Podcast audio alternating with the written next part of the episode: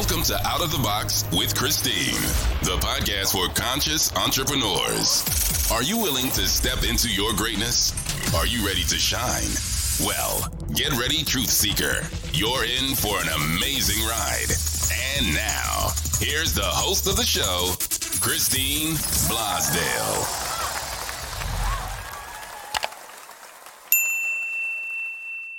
Welcome back to Out of the Box with Christine, online, on air, and on demand. I'm your host, Christine Blasdale, and today, buckle up your seatbelts, people, because we are going to have an adventure into life, and with my very special guest, I'm super honored to have on. John Strelecky is the #1 best-selling inspirational author of The Cafe on the Edge of the World, a story about the meaning of life, and many other books. His works actually have been translated into 43 languages and sold more than 7 million copies worldwide. He has been honored alongside Oprah Winfrey, Tony Robbins, Deepak Chopra as one of the 100 most inspirational thought leaders in the field of leadership and personal development. I couldn't think of a better person to have on Out of the Box with Christine. So welcome, John, to the program. Thank you. So great to be here. So great to see you. Yeah, you keeping some good company, my friend. Yeah, it's been a good adventure, a good ride, that's for sure. Did you ever think, 10, 15 years ago that you would be one of the most inspirational thought leaders? No. Yeah. Take me back even further, and I think I'd even do anything. I thought no. But I left it all behind in my early 30s to go backpack around the world simply because I was looking at my life and thinking, if I keep doing what I'm doing in 10 years, where will I be? And would I be okay with that? And the answer was no. And ever since I was a little kid, I had dreamed of seeing the world and seeing Africa.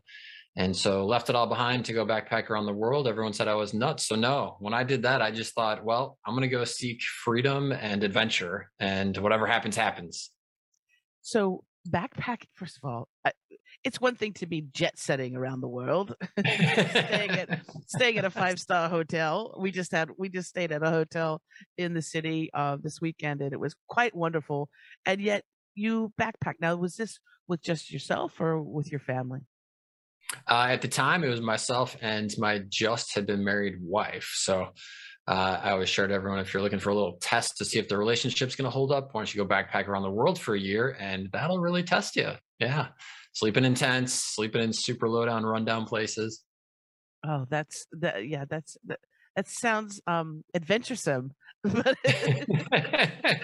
It was. I mean, it was awesome for me. But, for example, I remember, I think it took us 38 hours to go from our starting point, which was in Florida, to arrive in Bangkok, Thailand, by the time we connected all the flights, all the different things. And so 38 hours, we get there, we find a backpacker place on this street called Khao San Road, which is like the leaping off point for backpackers. Well, this was my first great year-long adventure kind of thing. And so we got there, we found a place, dumped our bags in the room and walk out. And I just remember walking on Khao San Road and looking at all these other people, travelers from all over the world, all with stories, all ready for adventure. And I just felt so alive. Like, I just couldn't even imagine. You felt at home, didn't you? Yeah, totally. Isn't that bizarre? Halfway around the world in a country that I don't speak the language, don't know the culture, I felt at home. I just got goosebumps. That's my little goosebump meter. That's Christine's meter of yes. Isn't it interesting? And not being at the 5-star hotel and seeing all the ritzy people, but actually seeing life and people in different situations. And as we know, there's people say, oh, people from third world countries, they're poor, they're unhappy, they're miserable. And the studies have shown that a lot of times people who have less are actually more happy than us who have cell phones, tablets, all the crazy stuff. It's amazing. Yeah.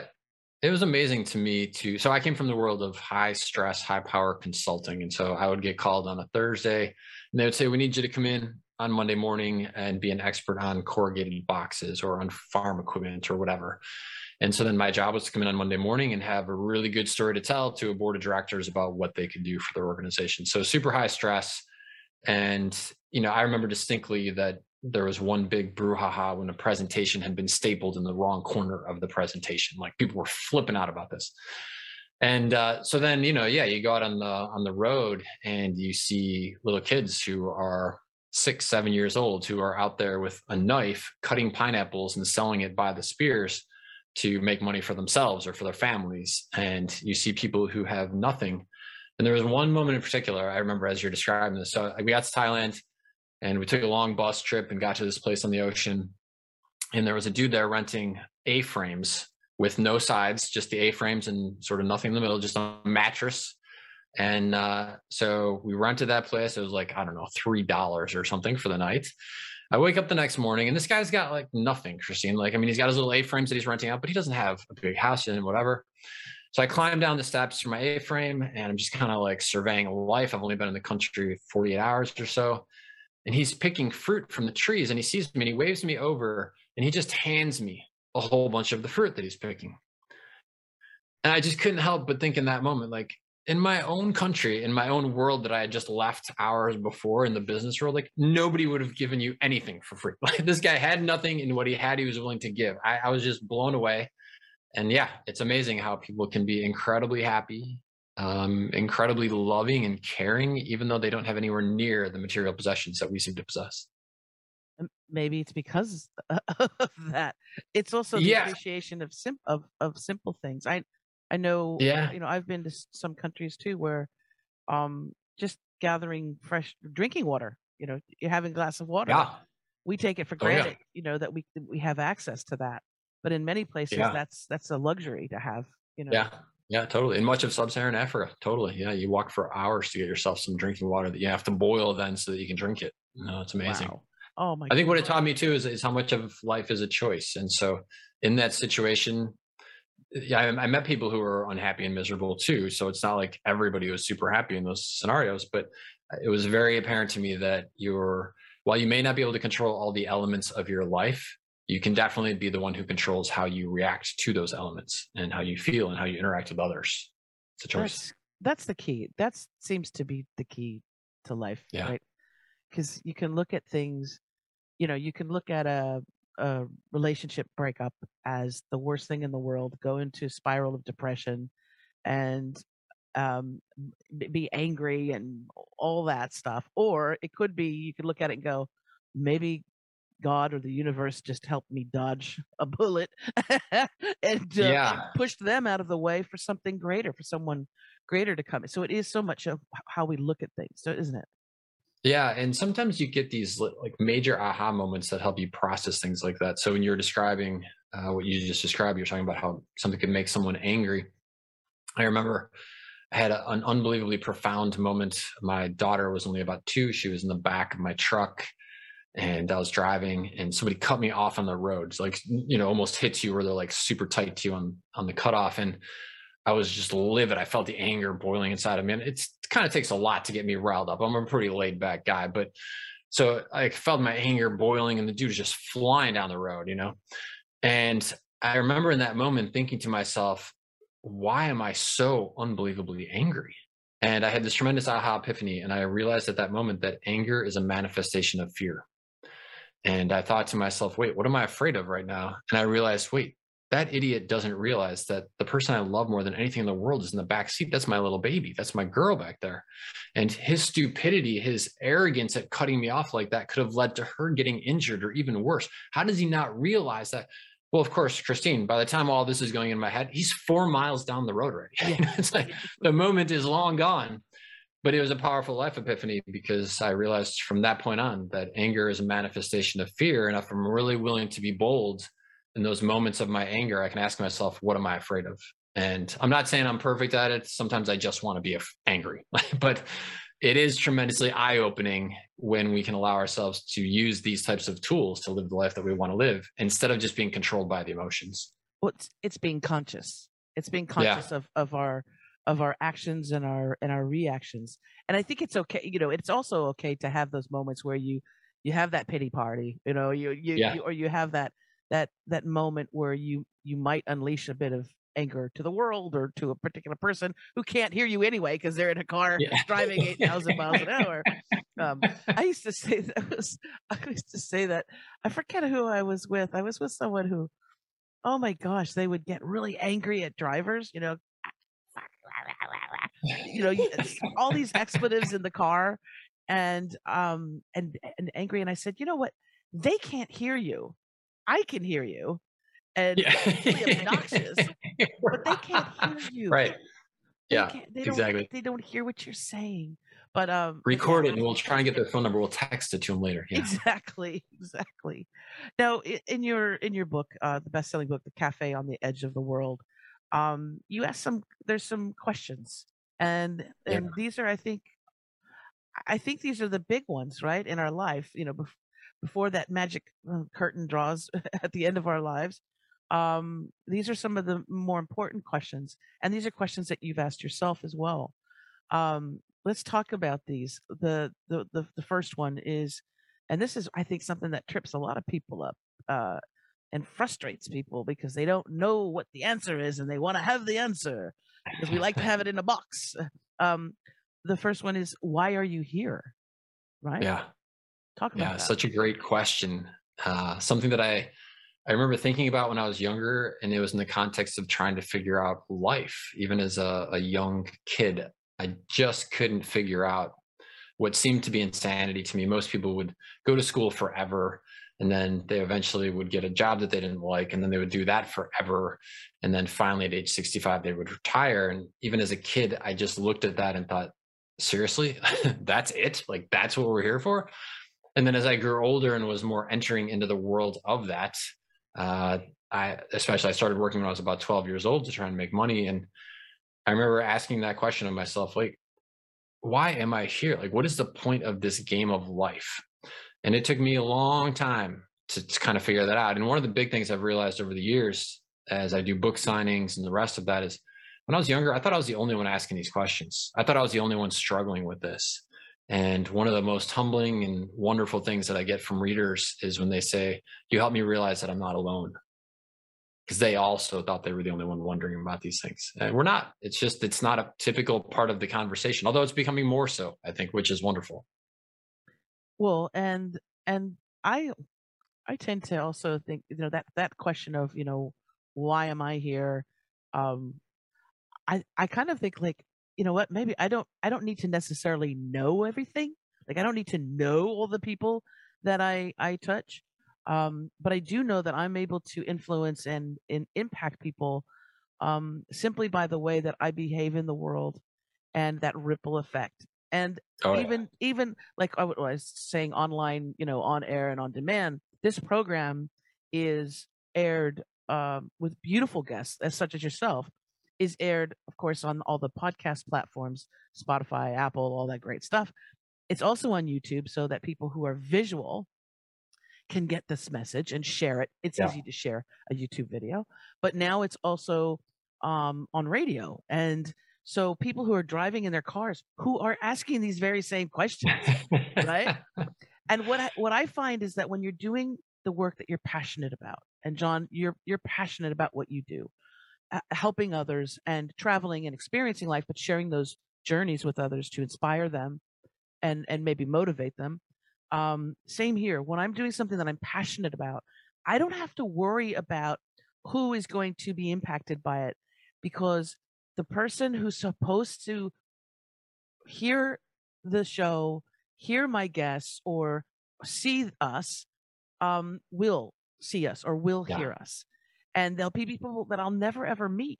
And it's probably the same with you. People who are going to pick up your book, who are going to be so moved or listen to you, and you'll never meet them, but you've impacted their life in some way.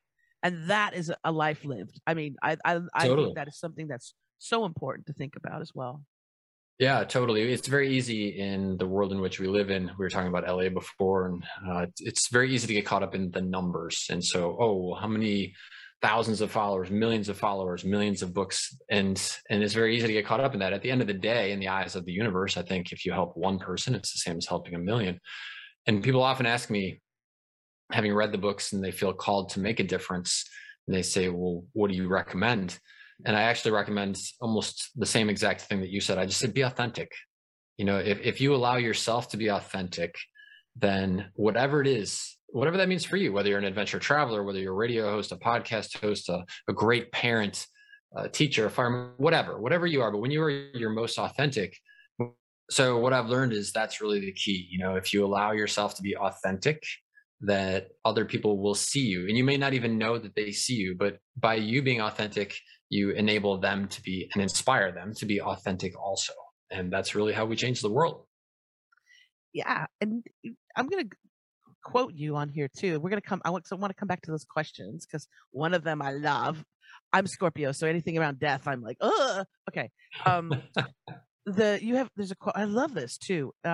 You say, and this I believe so much, the more we believe in our own self-worth, the more we inspire others to believe in theirs. That's how we change the world. Yeah. Yeah. Self-worth. This is something that it trips up a lot of people, and especially young people.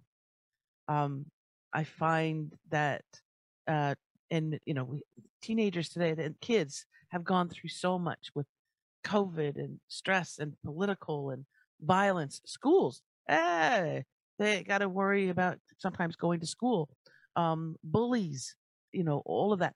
And with social tech, you know, with these things, a bully is, you know, it's a different thing. Everywhere, 24/7. Yep. Yeah. So, can you talk about that quote? 'Cause I love that.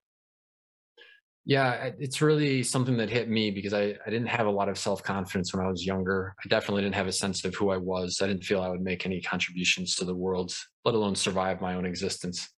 And so there came a moment when I realized that when we feel so bad about ourselves and we're so lost in our own place, that it's very typical and common then to judge other people. And it's entirely based on our own insecurities. But when we see them doing something well, we make up a story to justify why they have it so much easier than us, or we have it so much harder than them, or whatever. I'm sure I did it 1,000 different ways when I was struggling with this.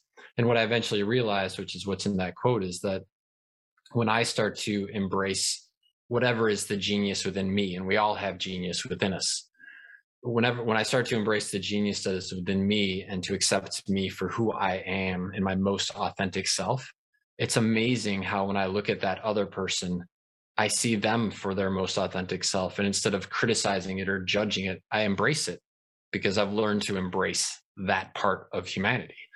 So it was life-changing for me when I came to that. Yeah. Well, and also it helps that you've traveled so much too, and you've seen people from all different spectrums. Now, another big question that you speak about in The Cafe on the Edge of the World is, do you fear death? Yeah. And I'd love to have get your spin on death, because I myself have had a near-death experience, and I've experienced my own little close call. And I just want to know what your thoughts are on this topic.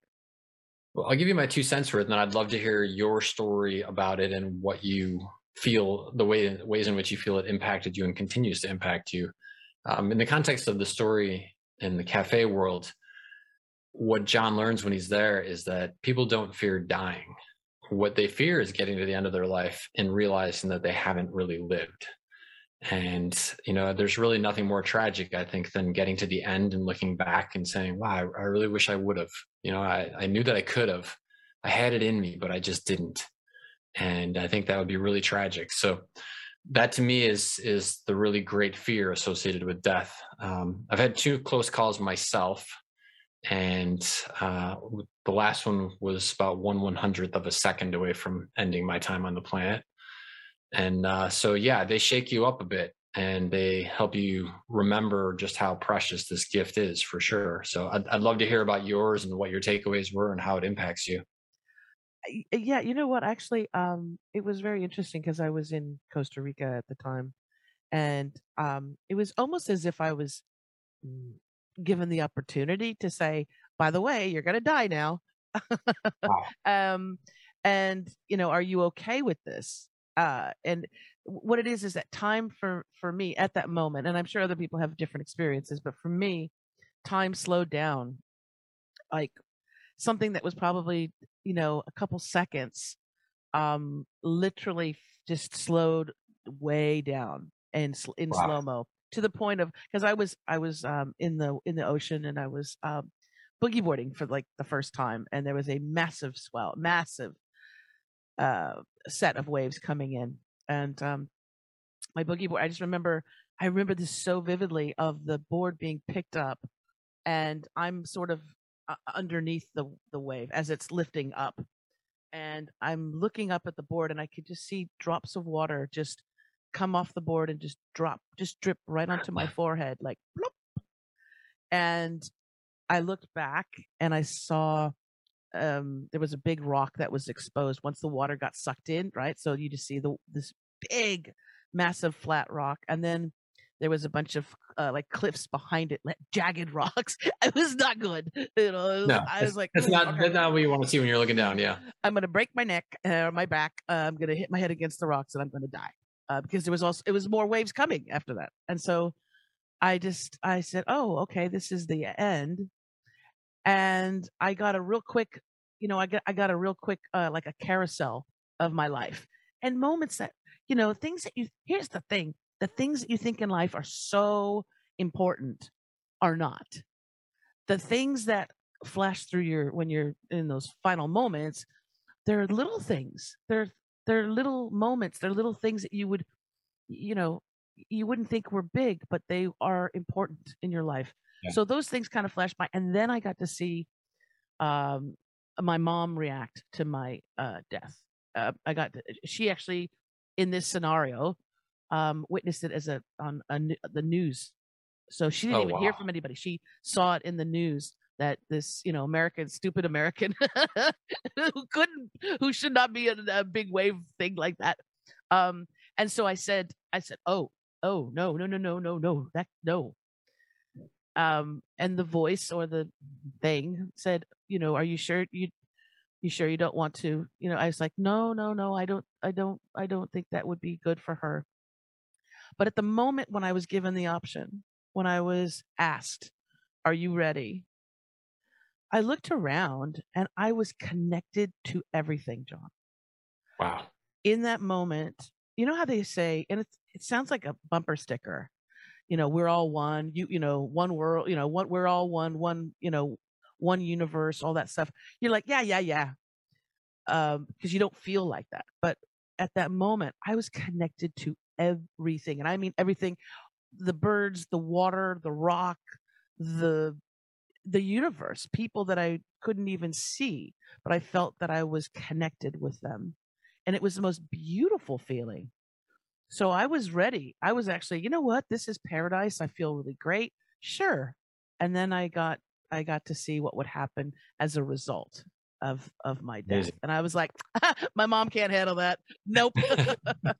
And then magically, you know, the law of physics and everything just go out the window when you have those moments. I've heard of people in near death experiences in cars where they should have been dead, and right. somebody comes and plucks them out at the last minute, and then, you know, they're gone. You know, like the angel thing. Whoop. And that's how it was for me. I was upside down on a giant wave, and it was like somebody had picked up a cat from the back of the neck and put me on the top and said, okay, you've chosen. Now you've got to fight for it. And man, my board was being sucked in by the water, and I was just like, I want to live. And so it was just a moment where, also, when you have a near-death experience, it changes you. It changes you. I'm not afraid of dying because it's the most beautiful experience. If you don't mind my asking, where were you at in your life up to that point? Like, were you at a major decision point? Were you happy? Were you depressed? Were you like, why do you think that experience happened? I was 21. I was, you know, okay. Thought I knew everything. Thought that I could surf a big wave. You know, why not? It was a moment that it changed me. It was like, you know, before like BC, before Christ, you know, right. before the near death, BW, before the wave and after the wave. Yeah. And after, yeah. And it was just, like I said, so beautiful. But that also our life impacts other people, and our passing does as well. Mm-hmm. And we, you know, that's part of it. I think a lot of times people stick around because the people that love us will be, you know, they don't want to see them in pain. Yeah. Right. Yeah. So what a crazy, amazing gift at 21 though, to have that perspective, and you get to carry that with you forever. Like that's I would imagine that's incredibly comforting to be able to carry that energy of connectedness. Oh, absolutely. And I've the other near-death experiences, or not, it's not even near-death experiences, just other experiences where something really bad could have happened. I don't know if you've had this on your travels at all, but sometimes they'll have that voice. It'll be some voice, and they'll go, you try to go through an intersection in your car. And I heard that voice when I was in college. I remember it was like in my right ear, and it was stop. And I was like, I looked left, I looked right, I didn't see any cars. I was like, what are you talking about? And it was like, stop. And I stopped, and a car flew through the intersection. Like it was like a spaceship. I don't know where it came from. But if I had gone, I would have definitely been T-boned. And yeah, but it's that voice that comes in these really just opportune moments in life. Have you had that experience as well? I've had some really interesting ones in that regard. I'll tell you one about gratitude that I had like that. I was driving in my car. I'd had a tough day. Well, tough day in quotes. I was working on some contract that didn't come through. Somebody didn't do their part of a job that was supposed to be done. And I was frustrated and angry, and driving my car, and I'm pulling up to the entrance ramp to the highway close to where I live. And I'm in the midst of my personal pity party and frustrated and the rest of that. And I see a guy walking down the entrance ramp to the highway. Now, where I live, there's really nowhere that you could come from to be walking that way. I mean, you literally would be walking on the highway for miles to get up to that point to walk down it. And I remember looking at him and thinking, that's so bizarre. And then I looked closer as he got closer to me, and he had one arm, only one arm.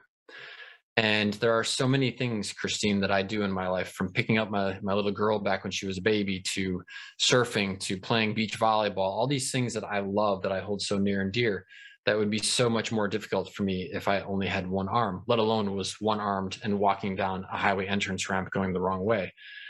And just in that moment, it hit me. I felt so humbled and so foolish and so, you know, ungrateful for everything that I have. And then traffic started to move. And as I started to move with the traffic, I looked in my rearview mirror to see him, and he wasn't there. And there was nowhere else for him to go. And there was not nearly enough time for him to have gotten down to the end of the entrance ramp. And I think about that all the time. And I think it's the same thing you're talking about. I've come to believe, and while I can't explain exactly how it works, I have come to believe that there are angels out there, or entities out there, or energies out there, whether we're manifesting it in our mind and then seeing it as if it's real, or whether it really is another conscious entity that is helping guide us in those moments that we are most sort of ready to be guided, or in my case, most in need of a little wake-up call. Yeah. Right. Oh, absolutely. And it's one of those life mysteries too, that are just makes it makes life a little, you know, like a little juicy novel as well. Yeah, totally. But what's fascinating for me is I noticed that I see, so when I'm having a personal pity party day, I will almost always see like a child in a wheelchair or something, and instantly it brings me back. And what I'm embarrassed about in those moments is like, what if that life form, what if that entity exists in that moment all those years? Like say it's an 8-year-old kid, and they existed all those years in that 8-year-old body for that moment to remind me of how lucky I am and how grateful I am. Like that is an angel. That is like, to have gone through that sacrifice for me to remember, that's unbelievable. And so, yeah, it's incredibly humbling. And I try and take those moments to heart and be as grateful as possible and helpful. Oh, that's beautiful. Oh, my gosh. You're a beautiful human being. Let's talk about something here, too, that you say, which I think is really I love this, tapping into the cosmic algorithm of the universe. Algorithms. Yeah. I'm very aware of algorithms because I'm on TikTok and Instagram and I'm trying to understand the algorithm of social media, but the cosmic algorithm of the universe. Talk about that if you don't mind. It ties into what we've been discussing, actually, in that there, as I've been on the planet for as many decades as I have, and I'm curious beyond words about why are we here? How does this whole game work? What is the point of all this? What's underlying all of it? I'm firmly convinced that there is far more to the experience than what we can see. And I'll give you an example of it as it relates to the cosmic algorithm. Many, many times in my life when, especially when I was less aware because I had less time on the planet or hadn't thought of it, I remember thinking to myself, I wish my life was different. And I would think about how different I wanted it to be. But in truth, my actions were just doing the same thing today that I had done yesterday.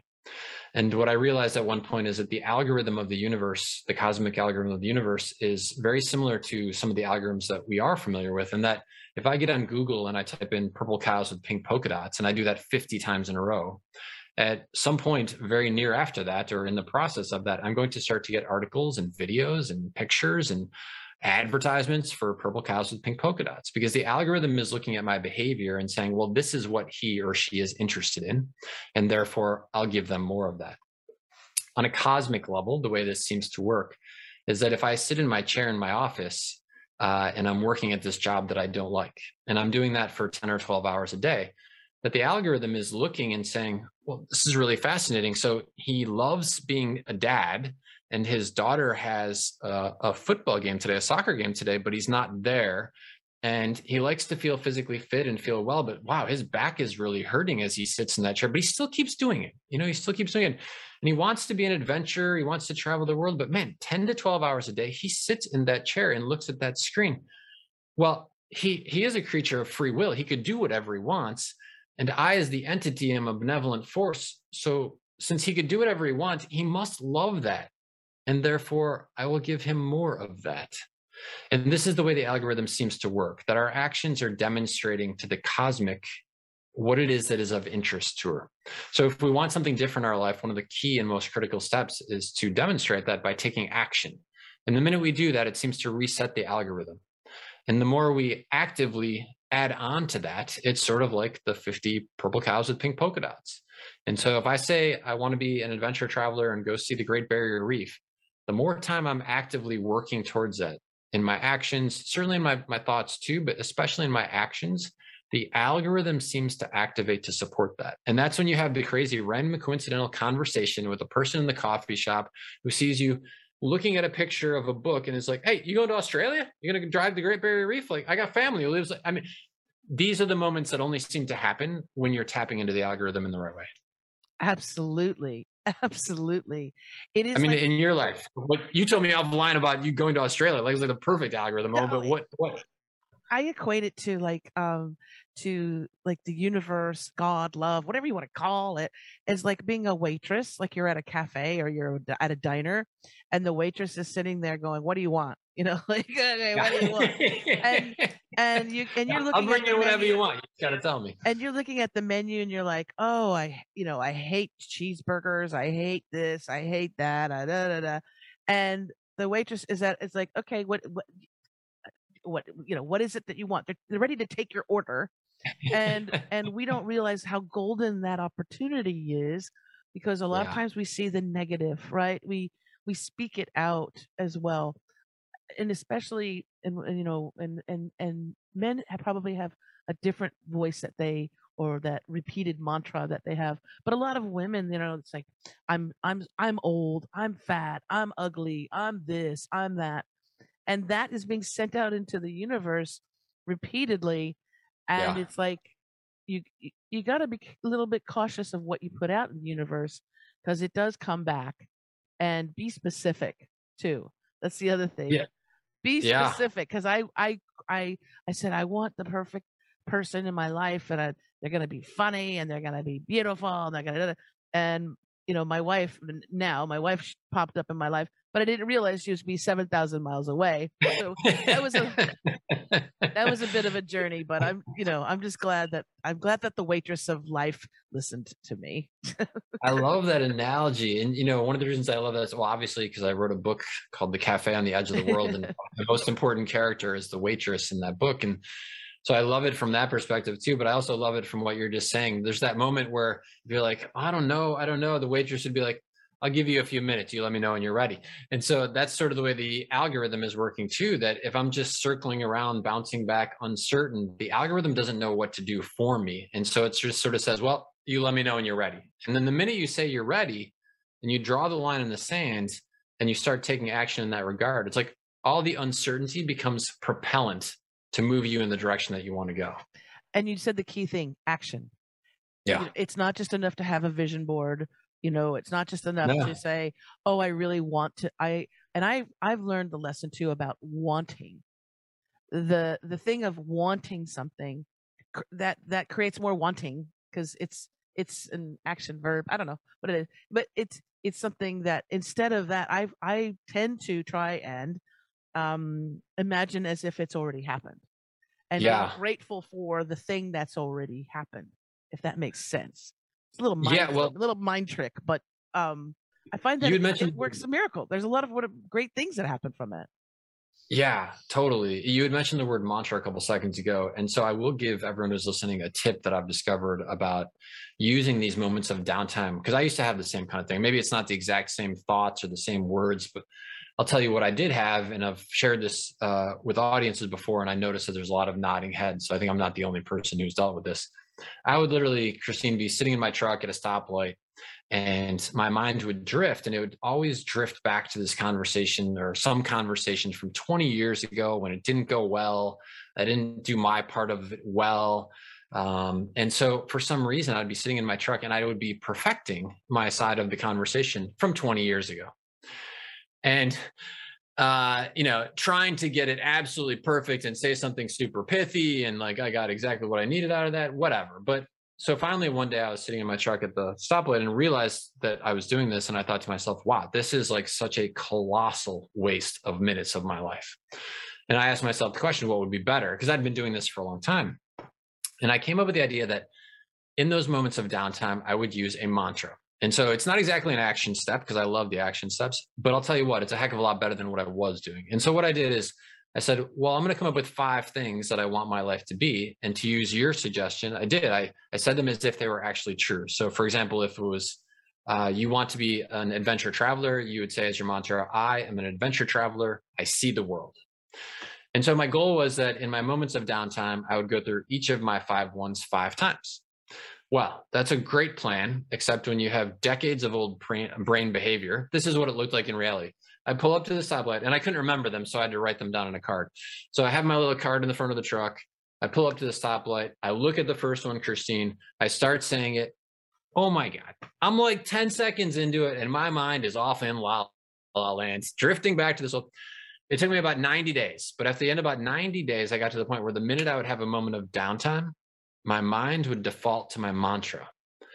And this proved so unbelievably effective at bringing my life in the directions that I wanted to go that I then added it to my morning and my night routine. So the first thing when I wake up in the morning, last thing before I go to bed, and any moment of downtime. Oh, I love that story. I love that. That is absolutely powerful. And isn't it funny, our little brain, our little thoughts. I forget where I heard it, but I just thought it was so brilliant, because our thoughts are not us. Our thoughts are, obviously they're things that come in and we can fixate on them and spiral into a world of despair or just trip up ourselves. Or someone had told me once to think of thoughts as if you're looking up into the sky, it's a beautiful, sun-filled day, as a flock of birds. And they're not always right there in front of your eyes. The flock of birds come into your peripheral, right? They come in and they fly by and you can see them, and then they go away.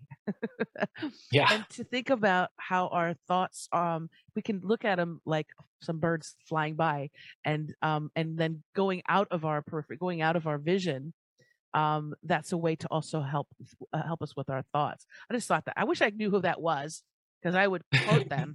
But anyway, John, I have loved. Oh, go ahead. I was just going to say, one of the wonderful things about this, though, is the way that you can use it to your advantage, this idea of connecting with your thoughts. And so in the writing process now, when I write a book, when it comes to me that it's time to write, I will literally say, I will draw the line in the sand and I'd say, I'm going to write. And then for 2 months or so, I will gather my thoughts and just capture them. And so much like the flock of birds you're talking about, I'll literally be sitting in the middle doing something. All of a sudden, this great idea for a piece of the story comes to me. And so I think it's a question of how do I optimize the flocks so that I'm getting the ones that are most relevant to the life that I want to live and the contributions that I want to make.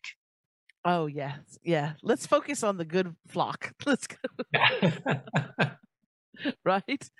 John, it has been an absolute pleasure having you on the show. And I want to let our listeners know that they can get your book, The Cafe on the Edge of the World, A Story About the Meaning of Life. I will have a link in the show notes, and they can find it at all the places that you find books. And for more information, also, if you want to visit John's website, it's johnstrelecki.com. That's johnstrelecki.com. I'll have a link in the show notes as well to that. Check it out. He's got so many amazing books too. We were just talking a little bit about The Cafe on the Edge of the World, but The Big Five for Life, what do we got? Return to the Y Cafe, What I've Learned, all these books. John, they keep pouring out of him. So do check out his website and get a hold of one of his books. You'll love it. And I want to thank you, wonderful listeners, for tuning in again. If you want more information about this podcast, you can go to outoftheboxwithchristine.com. And if you want more information about me or my coaching services, you can go to ChristineBlasdale.com. Remember, this show is on air, online, and on demand at all your major podcast platforms, YouTube, and Pacifica Radio now. So thank you so much again for listening. And until next time, as I always say, remember to think outside that damn box. Bye for now.